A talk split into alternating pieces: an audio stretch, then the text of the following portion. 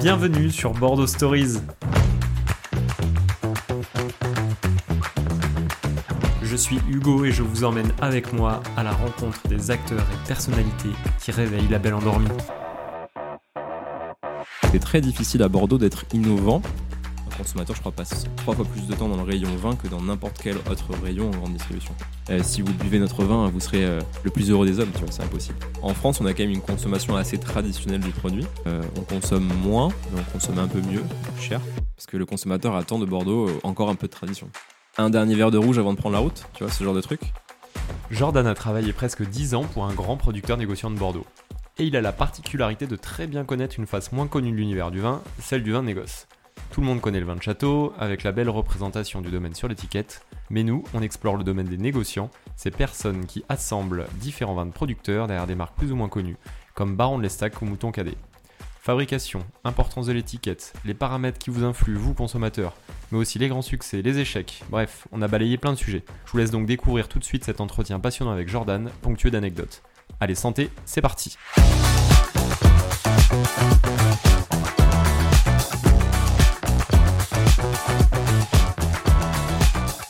Jordan On est prêt, Hugo Très bien. Euh, bonjour Jordan Bonjour, Hugo. et euh, merci de te rendre disponible voilà, pour plaisir. ce petit échange euh, Bordeaux Stories. On va parler vin avec toi aujourd'hui, puisque tu as un passif de quelques années, je crois, dans le milieu. J'ai travaillé 10 ans chez un producteur négociant, une dizaine d'années. Ok, donc ça nous met... euh, voilà, ça pose le thème déjà, ça pose le débat. Euh, on va faire ça en trois parties, avec euh, un démarrage, une petite présentation, justement pour replanter un peu le décor. Euh, Jordan, ton âge Alors, j'ai 33 ans. et ton métier actuel. Euh, Aujourd'hui, je travaille avec ma femme qui a une marque de bijoux, donc on est, on est associés. Ok, donc on a, on a changé, euh, petit virage à 180. D'horizon, d'horizon. Le Covid a, a joué, euh, m'a m'a donné envie de faire autre chose. Ok, Si on résume, si on schématise. ça va, content de cette nouvelle aventure? Ouais, ça se passe plutôt bien. En fait, c'est une marque qu'elle, elle a créée il y a 3 ans. Euh, c'est une marque de bijoux fantasy qu'elle fait à la main, qu'elle euh, qu'elle, euh, elle imagine toutes les collections, elle les, elle les produit, elle les, elle les vend. Et en fait, c'est pas une vraie commerciale dans l'âme, elle avait besoin de quelqu'un pour l'accompagner sur cette partie commerciale. Donc moi, j'ai rejoint l'aventure il y a à peu près un an et demi pour, pour l'aider justement à développer la marque. Ok, et vous bossez donc tous les deux sur le projet. Tu peux citer le nom? Euh, ouais, la marque s'appelle Chloralis. Euh, donc on bosse tous les deux, on travaille de la maison. L'atelier, là où elle produit, c'est dans la maison. Euh, on est en couple, on vit ensemble, on travaille ensemble, on est tout le temps ensemble. Quoi. Et ça se passe bien, Et ça, ça, va, se passe plutôt bien, on arrive à... à- bah, on se connaît un petit peu, ça fait longtemps qu'on est ensemble. ça aide. Ça aide et on arrive chacun à avoir nos espaces, nos moments où, euh, où on travaille de notre côté et ça fonctionne bien. Eh ben c'est une belle digression pour Ouais. commencer. Euh, toi, t'es originaire de, De Bor- Bordeaux. De Bordeaux, à la base. T'as toujours été, t'as toujours bossé et vécu euh, à Ouais. Bordeaux. Ouais, j'ai euh, mes parents. ont- Enfin, je suis né à Paris, mais mes parents ont déménagé à Bordeaux quand j'étais tout bébé. Donc, je me sens bordelais. J'ai grandi en banlieue bordelaise, entre Cestas et Gradignan, en gros. Ok. Et j'ai fait mes études à Bordeaux. Je suis resté à Bordeaux puisque, puisque j'ai travaillé longtemps dans le vin. Et puis, et puis j'ai eu quelques opportunités euh, ici. Ok. On est quand même sur une terre de vin, donc c'était assez Un facile. peu, ouais. J'ai plein de copains qui sont partis travailler à Paris après leurs études, mais qui sont revenus à Bordeaux. Donc, euh, maintenant, j'ai plus de raison de, de repartir euh, dans une autre ville. Ok, on est bien. Pour l'instant. euh, vous habitez où, là plus précisément, par curiosité? On habite dans Sur- le quartier Fondodège, qui est assez central, qui était un quartier un peu euh, de Bordeaux, qui était moins à la mode il y a quelques années. Et euh, ils ont. La... C'est quoi, tu tu te souviens justement à l'époque euh, étudiante, c'est Ouais, ça ouais, c'est ça. euh, Il y, a, il y a 10 euh, ou 15 ans, ça fait bizarre de dire ça, mais il y a Mm. 15 ans, je pense que j'y allais, enfin, j'y allais pas trop parce qu'il y avait pas grand chose à faire dans ce quartier, qui était un peu le quartier entre les Chartrons, entre Saint-Pierre, il y avait pas grand chose à faire. Et depuis que le tramway est arrivé sur la rue Fondodège, ça a un peu euh, redynamisé le quartier. Il y a plein de commerçants, c'est très agréable d'y vivre maintenant. Ok, donc le- si tu devais faire la promo un peu de Fondodège, toi c'est pour ça, c'est le côté central et le côté animé là, c'est ça euh, Exactement, c'est ça. euh, vraiment, je trouve que tu es vraiment dans le centre. Enfin, t'es pas dans le centre historique, t'habites pas dans le quartier Saint-Pierre ou dans le Triangle d'Or, mais par contre, tu es proche de tout. euh, et il y a une vraie vie de quartier qui est très très agréable aujourd'hui que tu n'avais que t'avais pas il y a 5 ans. clairement, ça a bien changé. Ok, bon, ça peut donner des billes à des gens qui souhaiteraient Ouais. Avoir quelques, euh, quelques idées L'immobilier est cher, mais ça peut inspirer, ouais. pour une future installation. Euh, du coup, on, on va basculer sur le sujet qui nous intéresse, Ouais. donc le, le vin. Euh, toi, tu as bossé pendant plusieurs années euh, pour un producteur négociant. C'est ça. Donc tu as bossé quoi un petit peu plus de un peu plus de 10 ans? Non, enfin j'ai travaillé 9 ans pour, si on est précis, donc une dizaine d'années. Je suis rentré en étant étudiant. J'ai fait un master, le master management des vins et spiritueux à Ketch. D'accord, En alternance. Donc là on est en post-bac, ça directement, Euh, c'est ça Non, non, j'ai d'abord fait euh, une école de commerce en 4 ans. J'ai fait l'INSEC, euh, c'était le programme post-bac. À Bordeaux ensuite- À Bordeaux, ouais. Et je me suis spécialisé en vin euh, en, man- en- en Master 2, donc à euh, sur ce Master, qui était en alternance. Et du coup, euh, je suis rentré euh, en alternance chez ce producteur euh, pendant euh, tout euh, mon Master 2. Mhm. Qui en- il- ensuite, il m'a embauché, donc euh, j'ai commencé vraiment à travailler avec lui euh, en 2014 en gros. Et euh, si je dois faire le parcours, en, en gros, je suis resté 5 ans sur un poste de chef de produit. Ouais. Et ensuite, j'ai évolué sur d'autres postes. D'abord, un poste de responsable trade marketing, donc plus euh, terrain, un peu plus euh, dans le sens du commerce, pour finir sur un poste purement commercial euh, sur la France. Et au démarrage, quand tu rentres du coup chez ce producteur négociant, euh, t'es à quel euh, poste? À quel niveau est-ce qu'ils te font confiance? Euh, je rentre en bas de l'échelle euh, dans l'équipe marketing sur un poste d'assistant chef de produit. Donc en fait, assistant chef de produit, tu travailles sur des projets de lancement de marque, en imaginant qu'il y a au-dessus de toi un chef de produit, un ou une chef de groupe et encore au-dessus un directeur marketing. Donc c'est une organisation assez importante pour une équipe marketing dans le vin. Mhm. Il y a peu, en tout cas à Bordeaux, de- d'entreprises qui ont, comme c'était le Autant cas, de monde, autant de monde, une dizaine de personnes en marketing. Euh, ça montre aussi un, bah, un certain dynamisme, euh, une, une entreprise qui a envie d'aller vers, Qui se donne les moyens, quoi. ouais, qui se donne les moyens, qui innove euh, et qui a beaucoup de projets.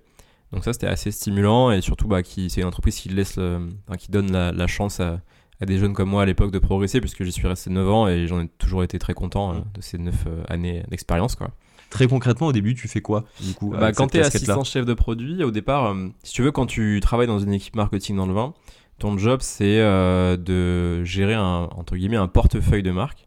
Ok. Donc dans mon cas, euh, je travaillais sur les vins de Bordeaux, il y avait à peu près une centaine d'étiquettes, c'est comme ça qu'on l'appelle, donc sans... Donc sans- une, une marque, on appelle ça une étiquette. Ouais. Alors une marque, euh, bah, par exemple, je sais pas, une marque comme Baron de l'Estac euh, peut avoir plusieurs étiquettes. Parce que tu as un Baron de l'Estac rouge, un blanc, un rosé. D'accord. Si on schématise, il y a trois étiquettes Baron de l'Estac. Donc la marque, c'est Baron de l'Estac. Et il peut y avoir plusieurs déclinaisons sous la même marque. Ok. Là, c'est un exemple avec trois produits, mais il peut y en avoir une cinquantaine si tu veux. C'est pas forcément que d'ailleurs euh, Ouais, rouge, rosé. Ça euh, peut ouais. être euh, une marque en appellation Saint-Émilion, mais qui existe aussi en appellation Pauillac. Ou, et tu peux avoir euh, 30 appellations différentes. Ok. Donc, euh, nous, ce qu'on appelle étiquette, c'est vraiment un produit différent. Par exemple, euh, bah, une marque en appellation Saint-Émilion, en rouge, c'est une étiquette, tu vois. Ok. Et une marque en, appellation Bordeaux, en blanc, c'est une autre étiquette. Ok. Donc, en fait, c'est, euh, tu gères tout un portefeuille de produits. Et ton job, c'est de fournir euh, aux équipes commerciales euh, déjà tous les argumentaires, tous les, les documents, tout le contenu. dont Donc tu crées en fait un univers de marque propre Voilà, à chaque ça. étiquette, quoi. c'est Exactement. Ouais, tu crées ça, donc tu as toute la documentation technique à fournir, donc ça, ça prend du temps, et c'est souvent les assistants chefs de produit qui réalisent ça. Donc tu Donc, écris des fiches sur la- C'est la composition du vin, par, Par exemple. exemple. c'est ça? Ouais, tu parles de sujets très techniques comme la compo du vin, la façon dont il a été fait. euh. Et ensuite, bah, tu euh, rédiges aussi, euh, tu euh, imagines un univers de marque. Donc là, c'est plus euh, subjectif. Tu construis un univers autour de ta marque. Il y a des marques qui vont avoir un univers plus euh, travaillé, les marques fortes euh, qui sont présentes beaucoup euh, dans le commerce, et d'autres euh, qui sont vendues moins cher, des entrées de gamme où tu n'as pas besoin réellement de travailler un univers, puisque leur, euh, leur argument principal pour un consommateur, ce sera le prix. Ok. Donc, euh, si tu cherches à faire une marque premium, donc qui va se vendre à un certain prix, euh, tu as un intérêt à construire un univers pour donner envie au consommateur de l'acheter. Ouais. Euh, Tu pousses, on va dire, un peu le, tu pousses le curseur, quoi. Ouais, et tu ça, vas le- développer beaucoup de choses pour rendre la- la- cette image riche, travaillée. Bien sûr. Et ça, c'est le cas euh, dans tous les produits en grande distribution. euh, si tu achètes la marque Flamby, euh, tu vas te rendre compte que Flamby, c'est un très mauvais exemple, mais c'est celui qui me vient comme ça. Flamby va dépenser de l'argent en communication, va faire des pubs télé, va être présent sur des, outils d'aide à la vente en magasin. Donc tu vas le voir en tête de gondole, tu vas le voir de différentes manières. Donc ça, c'est de l'argent, c'est un budget dépensé, donc il y a toute une stratégie qui est montée autour de ça.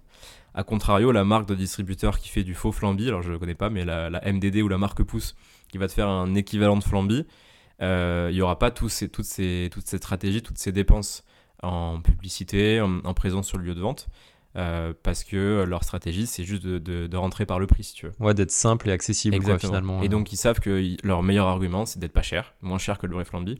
Et ils n'ont pas besoin de- d'en faire plus, ils n'ont pas besoin de construire un univers autour pour que le consommateur achète. Donc, si on force un petit peu le trait, on va dire la, la, la- la stratégie est un petit peu similaire sur euh, le vin. En tout cas, c'est un bah, peu. tu moi je peux appliquer. sur de. Bah là, on par- je parle de grande distribution, je rentre dans le vif du sujet, mais il y a différents, euh, il y a différents moyens, euh, lieux pour vendre du vin.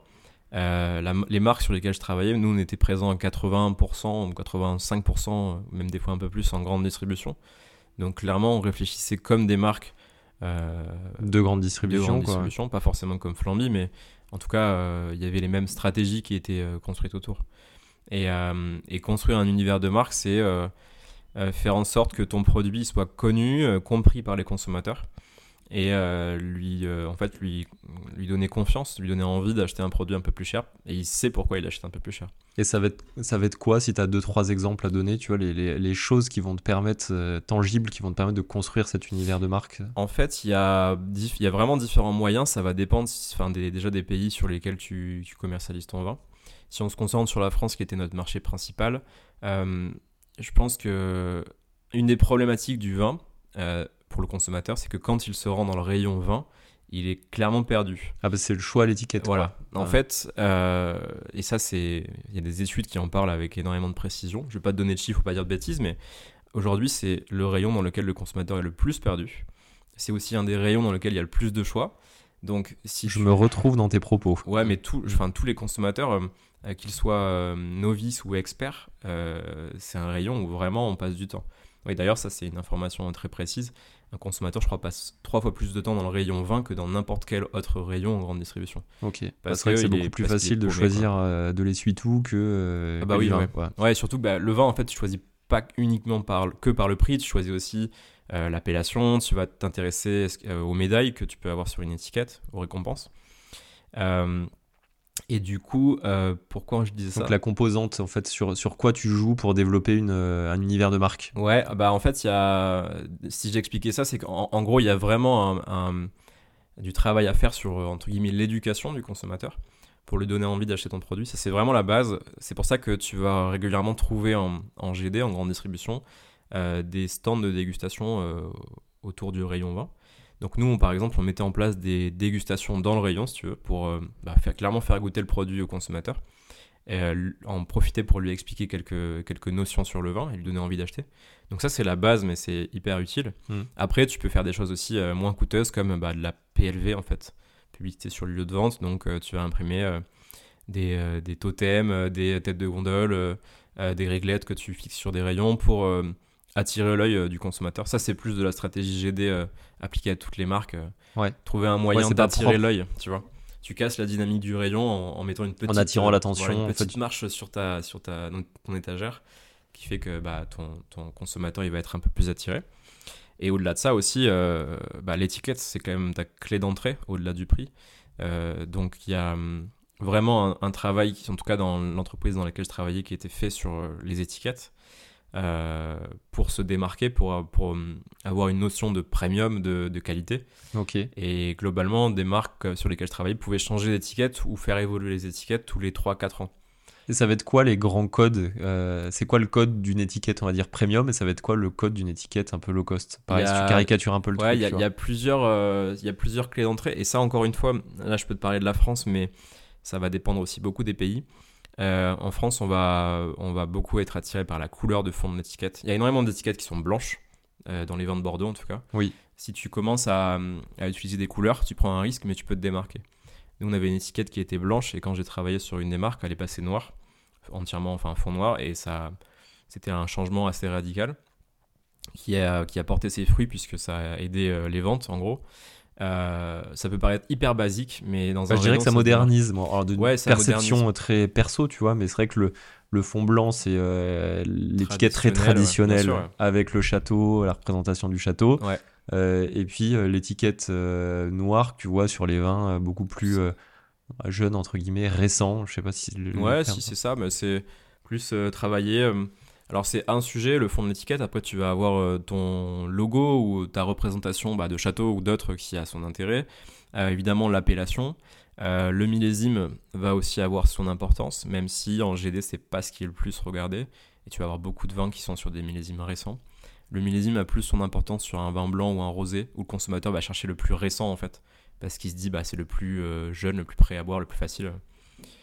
Ah, il y, a cette, y, a cette réflexion-là, côté consommateur, ouais, sur le blanc, le blanc, le rosé, où on se dit. Sur le millésime, et, et d'ailleurs, il y a énormément de critères, mais si on se concentre sur les vins blancs et rosés, la couleur du vin, en fait, du jus, comme ça qu'on l'appelle, euh, a son importance, notamment sur les rosés, où euh, il y a quelques années, on va dire il y a une quinzaine d'années, il y avait énormément de rosés assez euh, foncés, un peu fuchsia vendus, si tu veux. C'était la façon dont on les produisait.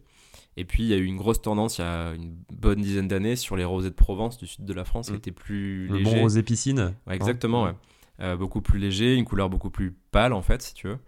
Et euh, énormément de marques se sont mis euh, bah, à suivre cette tendance et à produire des rosés beaucoup plus clairs parce qu'ils se rendaient compte que ça vendait plus. Quoi. Ok. Et, euh, donc, là, ça a vraiment été le cas où c'est la production qui s'adapte en fait. Au, ouais, ouais, ouais. Et on, on l'explique justement, cette nouvelle perception du consommateur ou pas? Vous avez des. Bah, la, vous aviez, couleur, quand on, on, le questionne, est synonyme de fraîcheur en fait, de, de légèreté. Ok. Et si tu veux, ça va avec les tendances de consommation où on essaie de consommer moins lourd. je pense que peut-être que j'ai des bêtises, mais dans l'esprit du consommateur, un rosé plus clair, il est peut-être moins alcoolisé. Et donc, c'est plus facile à boire, euh, euh, plus digeste, euh, ah, hyper moins calorique, tu vois. Ouais, ah, c'est hyper intéressant. Donc, il y a une vraie perception du produit qui peut être un peu biaisée, mais c'est comme certains consommateurs penser que bio, bah, c'est moins calorique, tu vois. C'est un peu con, hein, mais. Non, c'est vrai. Hein. Mais euh, on, a moins de scrupules, et euh, encore une fois, euh, je, me l'applique un, peu aussi, mais on a moins de scrupules à manger des gâteaux bio que. Ça sera pas forcément meilleur pour la santé, ça sera peut-être même plus calorique par moment. Mais effectivement, on se rassure et acheter un rosé plus clair, peut-être qu'on a l'impression que c'est moins alcoolisé et donc du coup ça fait moins de mal à son corps, entre guillemets. Mais alors après, il y a des marques qui font des, des vins moins alcoolisés, c'est aussi une autre tendance on pourrait aussi en parler, mais si on se concentre sur la couleur, c'est vraiment un, bel argument de vente. Et après, il y a d'autres éléments que tu peux ajouter à ton produit euh, pour pousser des ventes, euh, comme par exemple euh, appliquer une médaille, une récompense sur ton étiquette. C'est quelque chose qu'on voit de plus en plus. une médaille d'or ou d'argent, ça, ça va rassurer un consommateur qui est un peu perdu. À périmètre équivalent, entre deux Bordeaux vendus à 5 euros, euh, s'il y en a un euh, qui a une médaille euh, et l'autre qui en a pas, bah, c'est vrai que tu vas plus spontanément vers le, vers le médaillé. Et processus d'attribution des médailles? Tu inscris des vins à des concours, il y en a différents à travers la France et même un peu partout dans le monde, qui sont ensuite dégustés parmi un panel de vins concurrents par des, des, dégustateurs qui sont amateurs ou non. Tu peux, toi, en tant que novice, t'inscrire à un concours et déguster à l'aveugle, en fait, sans savoir ce que tu dégustes des vins. Euh, les classifier, les noter, et euh, si tu es parmi les meilleurs, en gros, tu gagnes, enfin, tu obtiens une médaille. Ok, et ton point de vue, toi qui connais un petit peu, je dire, les, euh, les dessous de ces mécaniques-là, ouais. c'est cette attribution de médaille, c'est quelque chose qui, à tes yeux, a de la valeur, justement, pour un. Bah, Est-ce que c'est justifié ou pas? Je suis un peu mesuré là-dessus parce que si tu c'est pas si difficile d'obtenir une médaille. En fait, c'est très subjectif parce que ça va dépendre des, des, vins qui vont être dégustés en face du tien si tu envoies ton vin sur un concours et qu'il n'y a que des vins euh, bien meilleurs, tu n'obtiendras pas de médaille, mais s'ils sont moins bons, évidemment, tu auras une médaille. Donc en fait, ça reste subjectif.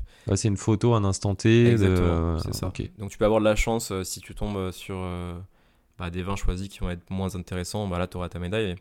Mais du coup, tu peux aussi avoir un peu moins de chance. Du coup, c'est c'est subjectif et en même temps, le monde du vin est subjectif. Et j'avais un prof quand j'étais en master 20 dans les, en cours de dégustation qui nous disait que c'était très bien de pouvoir euh, mettre des mots sur la dégustation, de savoir définir un vin, euh, l'expliquer, le présenter, c'est quelque chose de très bien. Mais au final, si tu te concentres sur euh, comment dire, ta propre personne, ce qui compte vraiment, au-delà de mettre des mots, c'est vraiment de savoir si toi, tu veux aimer ce vin ou pas. C'est très basique. mais ah, C'est ton plaisir, quoi, le plaisir que tu as à le boire. Quand tu arrives euh, avec un peu d'expérience à savoir ce que tu aimes ou ce que tu n'aimes pas pour euh, un vin, euh, bah déjà, tu as un peu tout gagné parce que dans un rayon, tu, déjà, tu vas te diriger un peu plus facilement vers des appellations, des cépages qui vont t'intéresser. au restaurant, ça va t'aider beaucoup aussi. Il n'y a pas besoin d'être un expert et de mettre des mots très complexes et alambiqués sur, sur la dégustation pour prendre du plaisir. Il faut pas oublier que c'est un produit de plaisir en fait. Donc, mais c'est déjà très difficile d'arriver à l'étape de savoir ce qu'on aime ou ce qu'on n'aime pas. Toi, tu te souviens plus jeune du type de vin que t'aimais et est-ce que ça a changé aujourd'hui? Euh, en fait, j'étais, bah, comme je suis de Bordeaux, j'ai, je pense que je suis un peu rentré dans le vin via les vins de Bordeaux, en travaillant pour des maisons bordelaises ou en faisant des stages aussi. euh, euh, j'ai appris vraiment à déguster avec les vins de Bordeaux. Donc je pensais que c'était les vins qui me plaisaient le plus. Au final, je me suis rendu compte qu'il y avait énormément de choses intéressantes ailleurs. Mais comme tout le monde, hein, tu, te, tu rentres via un vin, c'est souvent celui dans, enfin, de la ville dans laquelle tu habites. Hmm. Et ensuite, Ouais, ce que boivent tes découvres- parents euh, par ou, euh, exemple. ouais. Et euh, moi, j'ai plus de- d'affinité avec des vins de Bourgogne, si on regarde la France. Euh, J'aime bien aussi les vins du Nouveau Monde, euh, sur des profils différents. Mais ça, c'est très personnel. Après, les vins de Bordeaux euh, euh, me plaisent toujours bien sûr autant. Il y a énormément de choses intéressantes partout. Mais euh, ouais, j'aime bien le pinot noir, voilà, si on doit schématiser. Euh. Donc tu sais où te diriger dans un rayon maintenant. Ça va. Maintenant, ça va, ouais. Heureusement, après 10 ans euh, de travail dans le vin, ça serait un peu dommage d'être paumé. euh. Mais pour autant, euh, en GD, il y, a- il y a énormément de marques que tu connais pas. Euh, et euh, je pense que 80% du rayon, euh, c'est des marques que je n'ai jamais vues. Et, et du coup, euh, je vais pas être attiré vers celle-là parce que je les connais pas. Mais il y a sûrement des choses très intéressantes et je passe à côté. Mais bon, Bah, c'est- ouais, c'est vrai qu'il y a une telle richesse, une telle variété dans les rayons. que- Ouais. D'ailleurs, est-ce que tu, euh, toi encore une fois avec ta, ta casquette un peu euh, d'expert, est-ce que tu aurais peut-être une ou deux clés à nous donner demain quand on doit aller euh, chercher une bonne petite bouteille dans un rayon Euh, bah, je dirais pas euh, choisissez telle ou telle appellation parce que ça dépend vraiment des goûts. Il n'y a pas vraiment de clé en réalité, il faut déguster pour se faire un avis. euh. Le prix, c'est euh, absolument pas euh, euh, un critère euh, 100% pertinent. C'est pas parce qu'on vend un vin 15 euros qui sera meilleur qu'un vin à 5 euros. Euh, non, il faut déguster en fait. euh. Et euh, ce qui est bien, c'est que même si tu es entre guillemets un peu expert, euh, tu fais toujours des, des découvertes. C'est aussi l'intérêt en fait euh, du vin. C'est aussi ouais. pour ça qu'il y a beaucoup de passionnés. Moi, ce que j'aime bien faire, c'est aller chez le caviste à côté de chez moi et, et en fait le laisser me guider parce que c'est lui le vrai expert en fait. Alors, c'est quel caviste à fond d'Odège euh, Alors, chez qui tu vas? Moi, je vais chez Raisin et Copain, qui est un caviste qui a ouvert il y a pas très long- longtemps, qui est juste à côté de chez moi. C'est un jeune qui connaît vraiment bien euh, la France. Il est expert euh, dans, dans les différents, dans les différentes régions françaises. Et il a que des vins euh, de petits producteurs. Donc, tu n'auras aucune marque. Euh, pas que des vins en bio ou en biodynamie. On pourrait penser petit producteur égale bio, biodynamie. Mais par contre, c'est que des, des, des- personnages inconnus que lui connaît. Et ça, c'est vraiment intéressant. Contrairement à des cavistes qui vont euh, parfois proposer beaucoup de marques et peu de vins qu'ils ont eux-mêmes sélectionnés. Ouais. Lui, il a d'abord fait un tour de France euh, avec sa copine, je crois, euh, un tour des producteurs pour faire sa vraie sélection. Et il y a- du coup, il, y a- il connaît les, personnellement les producteurs. quoi. Ok, en plus, ouais. Moi, j'aime bien cette approche-là, en fait, très humaine. Ok. Donc, euh, je le recommande, en tout cas, il est très sympa, Alexandre. Et euh, avec tes, tes, tes 10 ans de recul, là, justement, sur euh, bah, ces dernières années passées dans le, dans le boulot, Ouais. euh, sur les vins de négoce, toi, c'est quoi l'évolution dans la consommation que tu as pu observer? Parce que j'imagine qu'on on, Ouais. on, boit pas du vin il y a 10 ans comme on en boit aujourd'hui. Ouais, mais même euh, disant c'est court sur la consommation, mais si tu regardes sur les 50 dernières années, si on regarde, enfin en tout cas en France, hein, encore une fois, hein, c'est parce que Ouais. chaque pays est différent, mais en France, on consommait beaucoup de vins euh, euh, plus tanniques, plus concentrés, plus masculins, entre guillemets, même si j'aime pas trop ce mot, mais il y a 50 ans, aujourd'hui, on cherche des vins plus faciles à boire, euh, plus sur le fruit, plus sur la rondeur, des vins qu'on va, qu'on va acheter pour les consommer le soir même ou le lendemain. Euh, Et alors- moins des vins de garde, Ouais, des- voilà. le gros rouge qui, qui tâche un peu. Ouais, alors il y a encore bien sûr des gens qui achètent euh, des vins pour, euh, pour les garder, d'ailleurs s'ils ont intérêt, parce qu'il y a des vins qui sont bien meilleurs à mon sens dans 10 ans euh, que les ouvrir tout de suite. Mais euh, la consommation est plus dans l'instant euh, T, si tu veux. D'ailleurs, ça se voit pas que dans le vin, hein. il y a notre génération consomme euh, de manière plus vite, zap plus, euh, on est plus dans l'instant présent, si tu veux. Alors que acheter une bouteille pour la mettre dans sa cave à vin ou dans sa cave tout court et la déguster dans 10 ans, bah là ça devient déjà euh, une nouvelle approche, tu vois, une autre approche. En fait, c'est assez dingue de voir à quel point.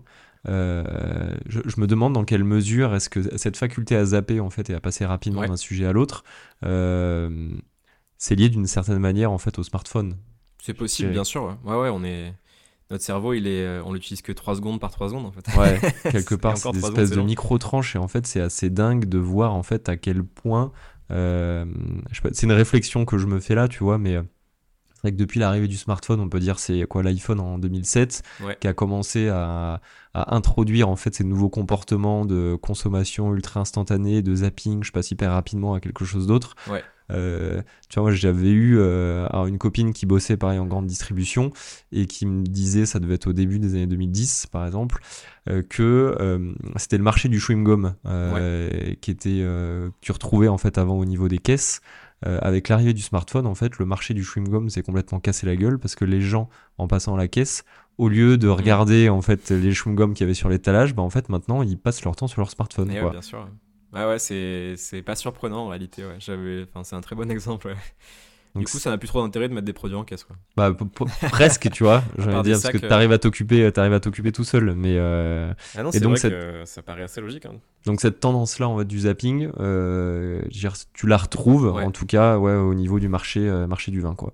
Et euh, alors, petit éclaircissement, on a parlé donc là plusieurs fois de vin de négoce. Toi, tu m'avais, euh, tu m'avais briefé un petit peu déjà en, en amont. Ouais. Euh, c'est pareil, je suis un petit peu novice aussi sur le sur le sujet, donc heureusement que tu es là pour tous nous éclairer. Euh, entre vin de négoce et vin de château, euh, est-ce que tu peux expliquer euh, les différences? Alors en fait, quand tu fais du vin de château, entre guillemets, tu es propriétaire de tes vignes. Et donc souvent, pour avoir une image, on imagine quand on achète un vin, le château, la bâtisse en pierre, avec les vignes autour. Euh, si euh, ce château est propriétaire de ces vignes et fait du vin à partir de ces vignes-là, euh, on appelle ça un vin de château. C'est effectivement la représentation très traditionnelle Voilà. de voilà quand je vois une bouteille en rayon, il y a un château sur l'étiquette. Ouais. Et je me dis qu'en fait ce vin-là, c'est le raisin, c'est les, les pieds de vigne qu'il y a autour du château. C'est pas forcément le cas. Alors ça le sera de manière très basique sur des grands crus, qui souvent bon, ont une propriété, sont propriétaires de leur vigne, avec un nombre d'hectares qui reste enfin qui reste le même euh, millésime après millésime hein, globalement. Euh, mais euh, en fait, il y a énormément de vins qu'on achète qui sont des vins de négoce. Il faut imaginer qu'il y a énormément de vignes en France, beaucoup de producteurs, mais ils n'ont pas tous un château. Et ils n'ont pas tous la capacité de vendanger, vinifier, mettre en bouteille et commercialiser leur vin. Donc dans ces cas-là, en tant que producteur de raisin, si tu veux, tu as deux solutions. Euh, soit bah, tu es capable de produire ton propre vin, de créer une marque ou euh, de le mettre sous un nom de château et de le vendre. Ça fait donc tu es propriétaire de ta marque. Soit tu vas vendre ton raisin ou le raisin que tu as vinifié, donc du vin en fait, à une cave coopérative ou à euh, une entreprise qui elle va l'assembler et le mettre en bouteille. Et donc là on rentre dans le négoce, dans le sens où moi l'entreprise pour laquelle je travaillais avait deux, vraiment deux parties. Une partie où elle, était, elle faisait des vins de château, donc elle était propriétaire des vignes, et une partie négoce où on achetait en fait euh, du vin à des, à des producteurs euh, de la région de Bordeaux. Et ensuite, si tu veux, on travaillait avec à peu- près 400 producteurs. ce qui Ah, est c'est pas mal, ouais, c'est beaucoup. hein. Ouais. Mm. Et euh, notre job, c'était d'assembler tous ces vins, parce que chaque vin était différent, si tu veux, pour produire euh, bah, une ou même plusieurs marques de vin de Bordeaux avec. Donc c'est un travail différent. Tu n'es pas propriétaire de, de, tes, de tes vignes, tu achètes du vin à des producteurs. On pourrait aussi acheter euh, la même chose à des caves coopératives qui vont regrouper des vins de différents producteurs de la région. Ok, donc c'est déjà des producteurs qui se regroupent entre eux Ouais, et qui voilà, vendent en fait en, en gros du, euh, du vin. Une cave coopérative, par exemple, euh, va vendre ce qu'on appelle des lots de vin à des, à des sociétés qui vont commercialiser, qui vont créer des marques et commercialiser le vin. Donc, par exemple, moi, je décide demain de lancer une marque de vin euh, en tant qu'indépendant. Même, je peux aller voir une cave coop et lui dire j'ai besoin d'un lot de, je sais pas, de Merlot ou un lot de Cabernet Sauvignon dans tel style euh, qu'elle me vendra. Et si tu veux, ce lot de Merlot, il a été euh, composé de différents euh, petits lots produits par différents producteurs, si tu veux. Donc, il y a vraiment ce, C'est une recette de cuisine. Ouais, c'est un peu ça, ouais. Et l'entreprise pour laquelle je travaillais allait beaucoup plus loin que simplement acheter du vin à des producteurs. Si tu veux, on avait, c'était un système de partenariat où les 400 producteurs, euh, on les connaissait. On allait euh, régulièrement euh, tout au long de l'année dans leurs vignes pour euh, travailler avec eux, les accompagner sur, ben, sur la taille, sur différentes opérations techniques dans- à réaliser dans la vigne, jusqu'aux vendanges où on les aidait à définir la date des vendanges pour obtenir la qualité qu'entre guillemets nous on souhaitait si tu veux. Et ensuite du coup on a acheté une qualité qui était un peu plus maîtrisée, il y avait un cahier des charges, ce qui nous permettait euh, à- au final d'avoir un, un vin que bah, que- qu'on maîtrisait entre guillemets dans la qualité. Donc c'est une vraie forme, enfin c'est une forme de partenariat quoi, Ouais. presque avec ces producteurs-là. C'est un partenariat et du coup euh, c'est un peu gagnant-gagnant dans le sens où nous on achetait leur vin plus cher que ce qu'ils pouvaient vendre à une cave coopérative Et nous, ça nous permettait d'avoir une meilleure qualité. Donc il y avait un intérêt des deux côtés, en fait, clairement. Ok. Et ça se fait de plus en plus, on n'est pas les seuls à le faire aujourd'hui. ça prend du temps et ça demande énormément d'énergie, d'argent, parce que tu as une organisation. suivre 400 producteurs de, de vin, c'est complexe. Euh, mais euh, si tu es organisé, tu peux faire des choses de qualité en faisant du négoce. Et donc globalement, quand tu vas dans un rayon en grande distribution, il y a énormément de vins, notamment dans les vins entrée de gamme, entre 0 et 10 euros, on va dire, euh, qui sont des vins de négoce. Hein. c'est une grande, grande majorité. Et comment tu reconnais un vin de négoce d'un vin de château en tant que consommateur? Sur la contre-étiquette, donc l'étiquette à l'arrière de la bouteille, tu peux le, le lire. Il y a différents critères je crois que, je vais pas dire de bêtises, mais déjà en te référant au lieu de production, tu peux en déduire que ça peut être un vin de négoce. C'est pas mentionné explicitement sur l'étiquette? Euh, Je crois pas, non. Je vais pas dire de bêtises, mais je crois pas qu'il y ait de, mention. Euh. Ok. Après. Mais bon, après en termes de qualité, en termes de qualité euh, finalement derrière, voilà, c'est que. En fait, c'est ce que tu disais tout à l'heure, c'est que c'est tellement subjectif après la dégustation d'un vin. Bien sûr. Mais euh, en réalité, il euh, y a des vins de négoce qui sont bien meilleurs que des vins de château. C'est pas parce que tu achètes à des producteurs qui ne sont, enfin, qui ne sont pas dans ton entreprise mm. que euh, le vin va être meilleur. Le but, c'est c'est de, de, réussir le meilleur assemblage possible. Donc ça ne doit pas être une clé d'entrée finalement non, quelque part entre vin de château et, et, vin de négoce. Ce qui compte c'est le résultat final. Est-ce que le vin plaît plaît ou pas? Est-ce que tu vas prendre du plaisir en dégustant le vin ou pas? Et euh, peut-être qu'il y a des puristes qui vont te dire ah non mais moi j'achète pas de vin de négoce, euh, je veux que des vins de château, je veux savoir d'où vient mon raisin. Euh, je pourquoi pas, ok. Après, est-ce que tu prends plus de plaisir à boire un vin de château qui est complètement raté qu'un vin de négoce qui est bien réussi, tu vois Bon après c'est très personnel. Mais...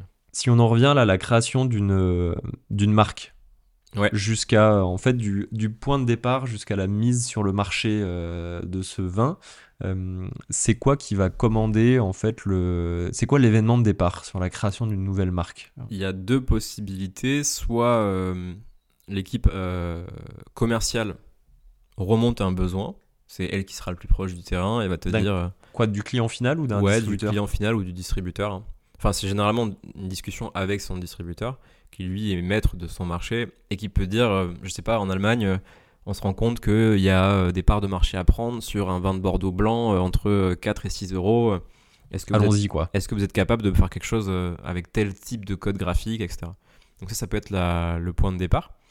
Ou alors, ça peut être l'équipe marketing qui, elle, étudie bah, régulièrement des études sur les besoins des consommateurs et qui peut dire je sens qu'il y a ce même besoin en Allemagne sur un vin à 5 à 7 euros. Ok. Donc, ça c'est de euh, l'interne, non euh, Ouais, ouais, ouais. Dans, la boîte pour laquelle tu bossais, par de exemple. panels de chiffres euh, qui sont très GD mais qui te permettent de, de voir s'il y a des, des, opportunités en gros. du coup, ensuite, une fois que le besoin est identifié, il y a un travail qui est assez large. le marketing va piloter le projet, si tu veux, c'est de la gestion de projet. Et donc, tu travailles avec différents services. Euh, ton service euh, production en fait euh, pour savoir pour le produit intrinsèque quoi. Quel type de vin tu es capable de produire en suivant ce, ce, brief. Ensuite, tu vas imaginer une étiquette. Donc ça, généralement, tu le fais avec un graphiste en interne ou en externe, une agence. Ensuite, tu as toute une partie matière première, quel type de bouteille tu vas utiliser, quel type de bouchon, de capsule. Donc ça rentre un peu dans le détail. Bien sûr, ton projet est piloté au niveau financier, donc tu travailles avec euh, ton service financier. Au niveau juridique, c'est important, euh, quel texte tu peux mettre euh, à l'avant, à l'arrière de la bouteille. sachant que en France, par exemple, il y a pas mal de contraintes au niveau juridique. Il y a une loi qui s'appelle la loi E20 qui, qui interdit énormément de choses.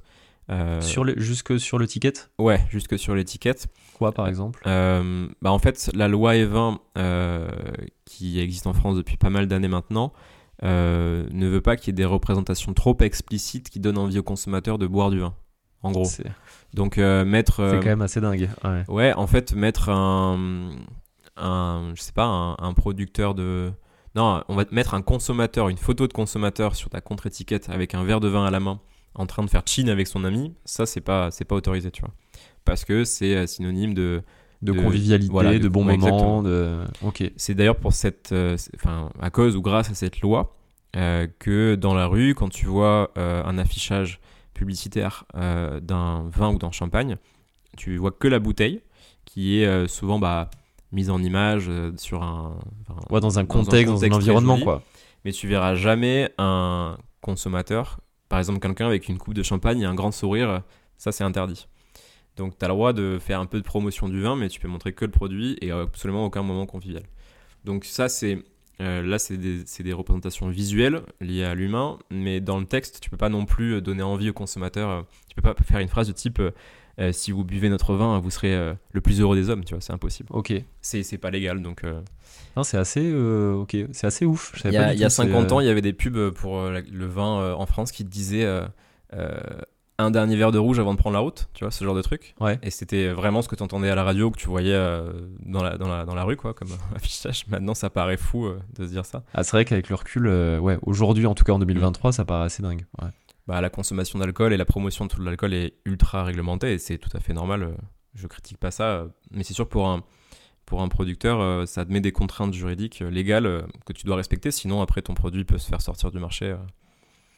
Voilà, donc euh, il y a des exemples de marques, euh, j'en ai pas vraiment là comme ça en tête, mais qui se sont fait taper sur les doigts euh, parce qu'elles faisaient des pubs un petit peu trop. Enfin, qui donnaient un petit peu trop envie, si tu veux. Ok. Et qui se sont fait reprendre par la patrouille, quoi. Exactement, ouais. Tu parlais bouteille, bouchon. Ouais. Juste avant. Tu nous donnes quelques exemples de ce qu'on aime faire, ce que les consommateurs aiment moins. bon, les bouchons, c'est quand même un peu précis comme sujet, mais déjà la forme de la bouteille. Euh, si tu regardes un peu euh, les différentes régions de production, il y a une forme de bouteille qui est beaucoup utilisée à Bordeaux, ce qu'on appelle la bouteille bordelaise. Hein. C'est très simple. Donc c'est une forme assez droite avec des épaules un peu arrondies. Tu imagines une bouteille de Bordeaux, je pense que tout le monde se représente l'image. Et euh, tu as d'autres formes de bouteilles comme la bouteille bourguignonne, qui est un peu plus large, un peu plus trapue si tu veux. clairement, ça, ça fait partie des codes justement. Tu peux utiliser une bouteille, c'est autorisé, forme bourguignonne pour faire un vin de Bordeaux.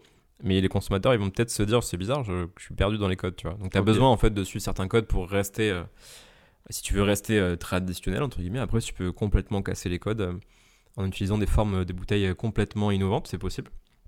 Ouais, je, pense spontanément, là, sur, c'est sur du rosé, à des bouteilles un peu carrées. moi, j'ai bah ouais, c'est, le rosé, c'est un bon exemple parce que c'est là où il y a le plus, entre guillemets, de d'innovation euh, sur les formes de bouteilles, euh, sur, euh, sur, voilà, enfin, sur les étiquettes, s'il y a plus de couleurs. C'est justement un peu plus moderne dans l'approche parce que c'est sur les trois couleurs de vin, rouge, blanc, rosé, celui qui a la consommation la plus décomplexée, si tu veux. Mm. même si en France, on n'a pas une consommation très décomplexée par rapport à d'autres pays. Si tu vas en Australie, c'est un bon exemple, je pense, Australie, mais juste regarde tu regardes le rayon vin euh, tu vas avoir des étiquettes qui sont complètement euh, différentes. Euh, il y a une marque qui est très connue en Australie qui s'appelle Yellowtail. Et leur logo, c'est un kangourou, si tu veux. Ok. Et bon, c'est un peu cliché. Bah, ça, ouais. ça, sort complètement des codes. Il n'y a pas de château. tu vois, Bon, après, chacun son style. Hein. Mais en France, on a quand même une consommation assez traditionnelle du produit, de par notre culture, notre histoire. Et c'est pas une critique, hein, c'est un, fait. Donc, ouais, il y a peu de, de, marques qui vraiment prennent des risques, innovent dans ce côté bah, moderne. En rosé, tu vas avoir quelques, quelques, quelques marques un peu, un peu nouvelles dans ce sens-là. Mais... Ce que tu dis là, ça fait aussi, bah, je trouve parfaitement le lien avec le sujet du, euh, du bouchon. L'impression que j'ai, tu vas nous dire euh, après, euh, toi, avec tes, avec tes mots, et, l'impression que j'ai, c'est qu'on est quand même très attaché, nous, au bouchon liège, et qu'à l'étranger, on est plus décomplexé du, du bouchon à vis. Ouais, ouais, ouais c'est un vrai sujet. Alors, ça change. la capsule à vis, maintenant, est bien introduite en France, notamment sur sur des régions hors Bordeaux, comme en Languedoc, il y en a de plus en plus par exemple. C'est euh, maintenant accepté. Ça a pris du temps parce qu'effectivement, euh, bah, ouvrir sa bouteille de vin, avoir, le bruit euh, du bouchon qui saute, ça fait partie de l'expérience. Et là, je pense au champagne d'un coup et je me dis, c'est comme si on retirait. le champagne, c'est presque inconcevable. Le champagne, c'est pas possible encore aujourd'hui, mais peut-être qu'un jour on verra du champagne à vis. Hmm. Euh, je serais assez surpris parce que ça fait quand même. faire sauter le bouchon de la bouteille de champagne, ça fait, ah, ça fait complètement partie du truc, quoi. Quand tu. Je pense au, à la Formule 1, quand tu es sur le podium, euh, il faut imaginer. Ouais, euh, tu casses le truc si ça, ça, saute, ça saute plus, quoi. Tu vois, ah, c'est sûr. si tu vois Lewis Hamilton en train de galérer à ouvrir ah son bouchon à vis, ça, ça, a pas. Ça a pas la même saveur, quoi. Mais, mais oui, on... bah, encore pour beaucoup de consommateurs, le bouchon est synonyme de qualité, bouchon en liège. Euh, la capsule à vis, euh, c'est synonyme de consommation de vin de moins bonne qualité. En, réalité, euh, la capsule à vis conserve aussi bien, voire mieux que le bouchon. Tu n'auras jamais de goût de bouchon avec une capsule à vis. Il y a des risques en fait avec un bouchon en liège, hein, c'est que le liège bah, donne un goût à ton vin. Notamment si tu le gardes longtemps dans une cave, hein, ça peut arriver. Alors que la capsule à vis, il n'y a aucun risque à ce niveau-là, tu vois. Mais il y a ce truc, ouais, où on a du, on a du, ça prend du temps en fait de changer les habitudes. Et cet, attachement justement au bouchon liège qu'on a en France, hein, je pense qu'on Ouais. peut, euh, on peut généraliser à toute la France. Euh, on le retrouve dans d'autres pays ou pas? Je dirais moins parce que notamment bah, aux États-Unis, tu vas avoir énormément de capsules à vis. Euh, non, on le retrouve moins. C'est clairement un truc très français, très traditionnel. Même pas en Italie, par exemple? Euh, je sais pas. Je... C'est une bonne question. Il faudrait euh, regarder des études là-dessus. Mais euh, ce, que, ce que tu vois, c'est que globalement, la capsule à vis prend petit à petit des parts de marché. Je pense Ok. qu'elle remplacera jamais le bouchon. euh, ça sera jamais. un- Mais il y a- euh, mais il y a une évolution, quoi. euh, Voilà, il y a une Il y a évolution. une évolution dans ce sens. ouais. Ouais. Euh, le, le marché du vin de négoce, Ouais. donc sujet toi sur lequel tu bossais, ça t'as quoi comme marque euh, connue aujourd'hui, les plus connues du grand public En France, il y, en a- une en il y en pas mal. Euh, Bah, tu vas avoir. euh, Il y a une société qui est Castel qui produit énormément de marques que tu trouves en grande distribution, comme euh, Baron de l'Estac, euh, comme euh, Malaisan, comme Plessis Duval, Listel en rosé. À Bordeaux, tu as aussi la marque Mouton Cadet qui est assez réputée, qui, que tu vas retrouver beaucoup en grande distribution, mais pas que. Tu vas avoir en Rhône la marque Gigal, par exemple, Louis Jadot en Bourgogne. En fait, des marques fortes que tu retrouves un peu partout en réalité. Après, il y a énormément de marques entre guillemets moins fortes, moins présentes, mais euh, le panel, euh, le choix est très très large. Ce qu'on disait en début de d'interview, euh, il le rayon vin est quand même bien bien fourni Ouais. euh, aujourd'hui. Et euh, en termes de, si on devait citer un ou deux bénéfices pour le consommateur, en termes de sur sa conso, tu vois, donc ça peut être aut- autant au niveau du goût que sur un autre paramètre, mais est-ce que c'est quoi les raisons qui pourraient nous faire préférer un vin de négoce versus un vin de château? Alors un vin de négoce et encore plus un vin de marque, comme euh, bah, une marque comme Mouton Cadet par exemple, ou même euh, Baron de l'Estac, euh, il y a un effet qui est évident, c'est que tu vas avoir le- l'effet millésime qui va être gommé ou lissé. En fait, si on achète un vin de château, tous les ans, le millésime aura un impact fort sur le résultat final de ton vin. Un excellent millésime te fera un meilleur vin de façon très schématique. Quand tu vin de négoce, tu as la possibilité d'entre guillemets choisir un peu de tes approvisionnements et d'assembler en fonction des qualités de vin que tu as. Mm. Et donc, euh, ton but, c'est que tu, tous les ans, ton produit il soit euh, globalement dans le même style. Et un millésime difficile, tu peux, tu peux réussir à faire un produit de qualité en euh, choisissant un peu tes approvisionnements, en faisant un assemblage plus, plus détaillé. ce qui fait que, voilà, en gros, tu vas avoir une qualité constante d'un millésime à l'autre avec un, un vin de négoce. Ok. Un vin de château, ça sera moins constant. C'est aussi euh, la beauté. Ouais, c'est euh, un- ouais, c'est intrinsèque en fait. Voilà, où, euh, En presque euh, 10 ans après d'expérience, j'imagine que tu as dû voir passer quelques euh, cas remarquables, soit de, de, de marques qui. euh, Les bons élèves. ouais, soit les bons élèves, soit les mauvais. Donc, euh, est-ce que tu as un exemple On commence avec ça. Un exemple, tu Ouais. vois, genre d'une une marque qui a euh, cartonné et comment est-ce que tu l'expliques, tu vois Euh, ouais, alors une marque à cartonner, euh, je me focalise sur Bordeaux parce que bah, je travaille à Bordeaux euh, et qui cartonne toujours aut- au- autant aujourd'hui. Je pense que c'est Mouton Cadet. En fait, c'est le, le bon, le bon exemple des vins de Bordeaux en termes de, de, marque, de marque de négoce, si on veut. C'est une marque qui a une longue histoire puisqu'elle a été créée dans les années 30 par le baron Philippe de Rothschild. Et si tu veux, à l'époque, le baron Philippe euh, produisait que du vin de château. Donc, il vendait euh, Château Mouton Rothschild, hein, qui est premier cru classé mondialement reconnu. Euh, et il s'est rendu compte qu'il y avait un, un besoin pour des consommateurs qui cherchaient des vins plus accessibles en termes de prix. Là, parce que lui était plutôt haut du panier, quoi. Ouais, exactement. Bah, Mouton Rothschild, c'était déjà à l'époque un, un vin très prestigieux, ça l'est toujours. Et il s'est dit, mais je peux quand même potentiellement proposer un, un vin plus facile d'accès euh, à des consommateurs euh, plus quotidiens, si tu veux. Et donc, il a imaginé Mouton Cadet comme, euh, comme une marque. C'était d'ailleurs sûrement la première marque de Bordeaux. Au départ, le vin était produit à partir des vignes dont il avait la propriété. Et petit à petit, il a commencé à acheter des, des vins, des raisins à des, à des producteurs de- d'abord du Médoc, puis de la région entière de Bordeaux. Et aujourd'hui, c'est une marque qui existe bien sûr encore, euh, qui aura bientôt une centaine d'années de- d'existence, euh, et qui s'est développée en France, puis à l'étranger. Euh, aujourd'hui, je pense que ça doit faire entre 8 et 9 millions de bouteilles à peu près dans le monde. Ok. Donc, en termes de volume, j'imagine que c'est euh, conséquent. Ouais, c'est conséquent. Euh, T'as plusieurs marques à Bordeaux qui font des volumes similaires. Après, sur cette qualité, je pense qu'il n'y a que Mouton Cadet. Dans le sens où ils vendent un vin, en France, c'est vendu à peu près une dizaine d'euros. En grande distribution, un petit peu moins. Et il n'y a pas beaucoup de concurrents qui vendent un vin dans ce prix-là avec des quantités similaires. Ok. Et là où ils sont forts, c'est qu'ils réussissent à faire un, un vin euh, de très bonne qualité pour, euh, pour les quantités qu'ils produisent, tu vois. Ok. Euh, ça, c'est un bon exemple à Bordeaux. Et comment t'expliques ce succès, toi? Et Ça serait quoi le truc, selon toi, qui Je pense que ça marque tient, forte? Ouais, ça tient beaucoup du travail qui est réalisé avec les, les partenaires, les, pro- les, les producteurs de vin. Euh, puisque ça fait longtemps que eux travaillent euh, leur vin avec euh, des partenaires où ils travaillent main dans la main, si tu veux. Et donc, ils ont réussi à créer euh, euh, une entente durable, si tu veux. euh, Donc ce serait quoi? Ce serait le, le rapport qualité-prix, finalement, du Ouais, produit, c'est ça, en fait. Ils, a- ils arrivent à. hum, bah, surtout à produire des vins de qualité parce qu'ils connaissent par cœur, je pense, euh, les terroirs de leurs partenaires producteurs.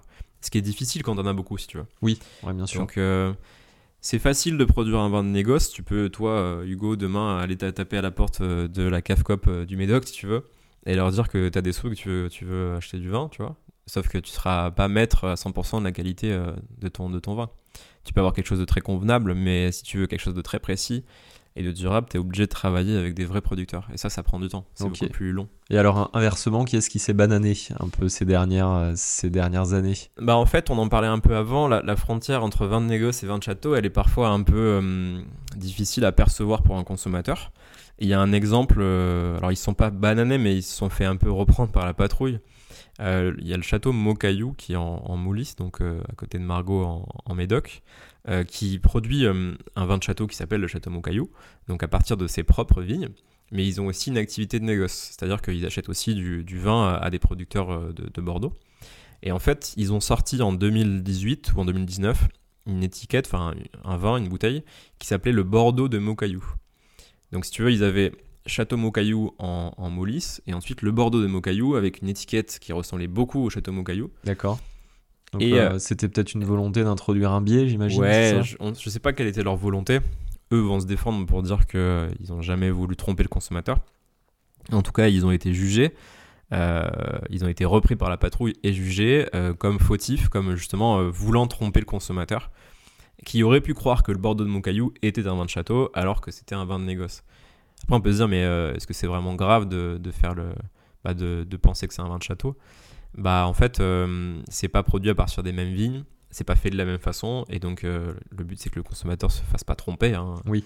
Donc ouais, il y a des fait, ils exemples. voulaient profiter de leur image un petit peu premium haut de gamme, j'imagine, sur le vin de château. C'est ce que, en tout cas, le jugement a, a- entendu, si tu veux. Moi, je suis pas à leur place, donc je sais pas ce qu'ils ont voulu faire. On peut se poser la question. En tout cas, c'est pour ça qu'il y a eu un jugement, mais ils l'ont perdu, donc euh, ils sont, ils sont, ils sont fait un peu euh, épingler là-dessus. Ok, ça marche. Voilà. Après, il y a des marques euh, qui euh, sont fait épingler aussi par la loi 20 parce que euh, trop explicite. Il y en a eu Ouais, pas par mal. rapport à ce que tu évoquais tout Ouais. à l'heure, j'imagine. En euh, vin, en champagne, en spiritueux, il y, en a, il y a eu pas mal d'exemples euh, dans ce sens-là.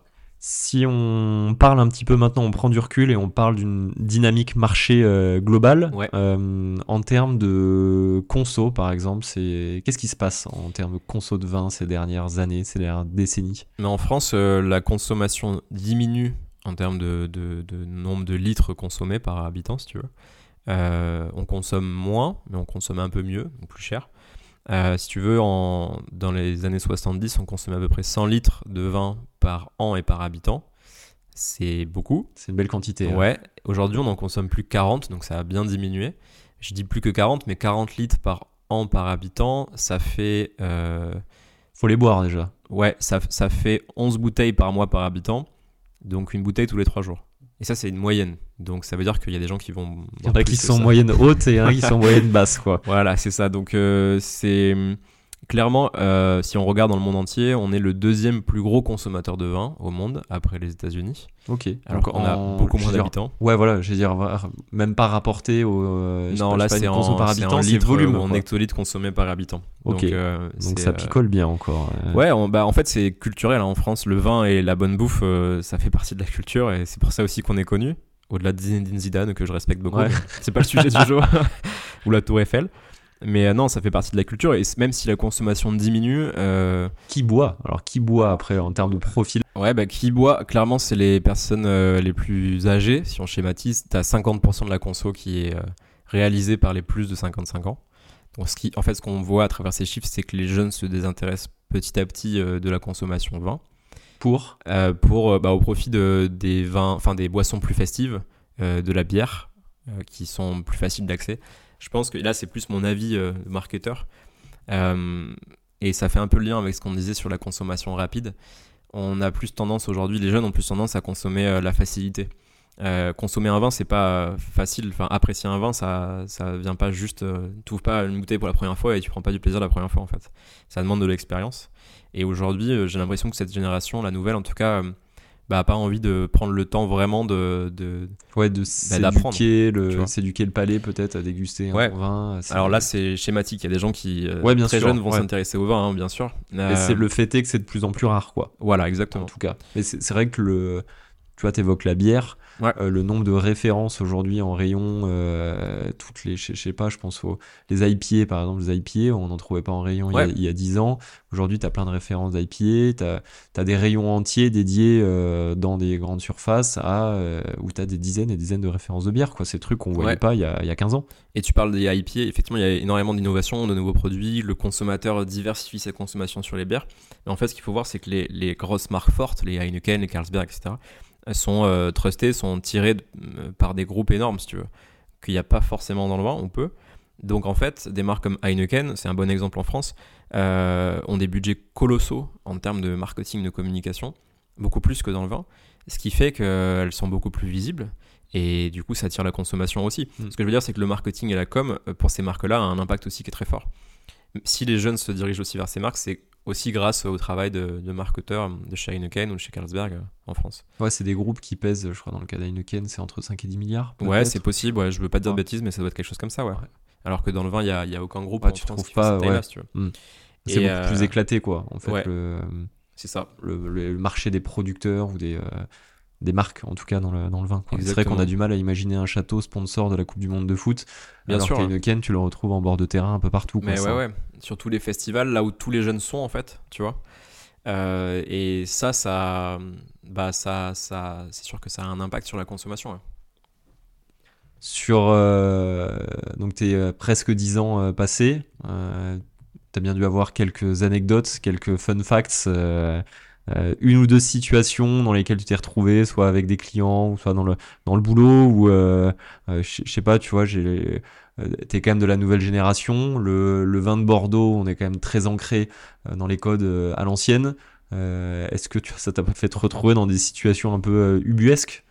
Bah, ubuesque, je sais pas vraiment, mais c'est vrai qu'il y a un vrai sujet à Bordeaux sur comment respecter la tradition à travers euh, les étiquettes que tu vas sortir, les, vins que tu vas produire, mais tout en étant innovant. Parce que ce qui est sûr, c'est que que ce soit dans le monde du vin, de la bière ou peu importe, euh, dans des produits de grande, de grande distribution, euh, si t'es pas innovant, t'es un peu mort. Enfin, c'est un, peu résumé, mais l'innovation, ça, ça, aide, ça va dans le sens d'une marque, tu veux. Et euh, c'est très difficile à Bordeaux d'être innovant euh, de façon drastique. Tu peux euh, créer de nouveaux vins, euh, rendre un rosé un peu plus clair, euh, et ça reste des petites innovations si tu veux. Euh, Aujourd'hui, produire un vin de Bordeaux avec une étiquette complètement colorée où t'enlèves l'image de château, etc.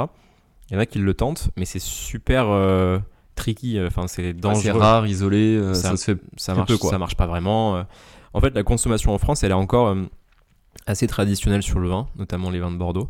Et il y a pas mal de châteaux qui essayent d'innover, mais c'est très dur de trouver le bon équilibre entre tradition et innovation. Tu peux pas mettre de côté complètement la tradition. C'est aussi ça qui fait vendre à Bordeaux, en fait. Euh, mais enfin, moi, quand je suis arrivé en tant que jeune, évidemment, j'avais plein d'idées euh, d'étiquettes colorées. euh, Ouais, tu voulais faire des trucs de dingue et euh, bah ouais, et au final, bah, on t'a gentiment dit écoute Jordan, calme-toi. Ouais, c'est ça, c'est un, peu, c'est un peu frustrant par moment, mais euh, au bout d'un moment, tu comprends que c'est pas juste euh, pour t'embêter qu'on te dit non, c'est aussi que bah, tenter quelque chose de complètement euh, nouveau ou d'innovant qu'on n'a jamais vu à Bordeaux, euh, ça marchera pas, quoi. Parce que le consommateur attend de Bordeaux euh, encore un peu de tradition.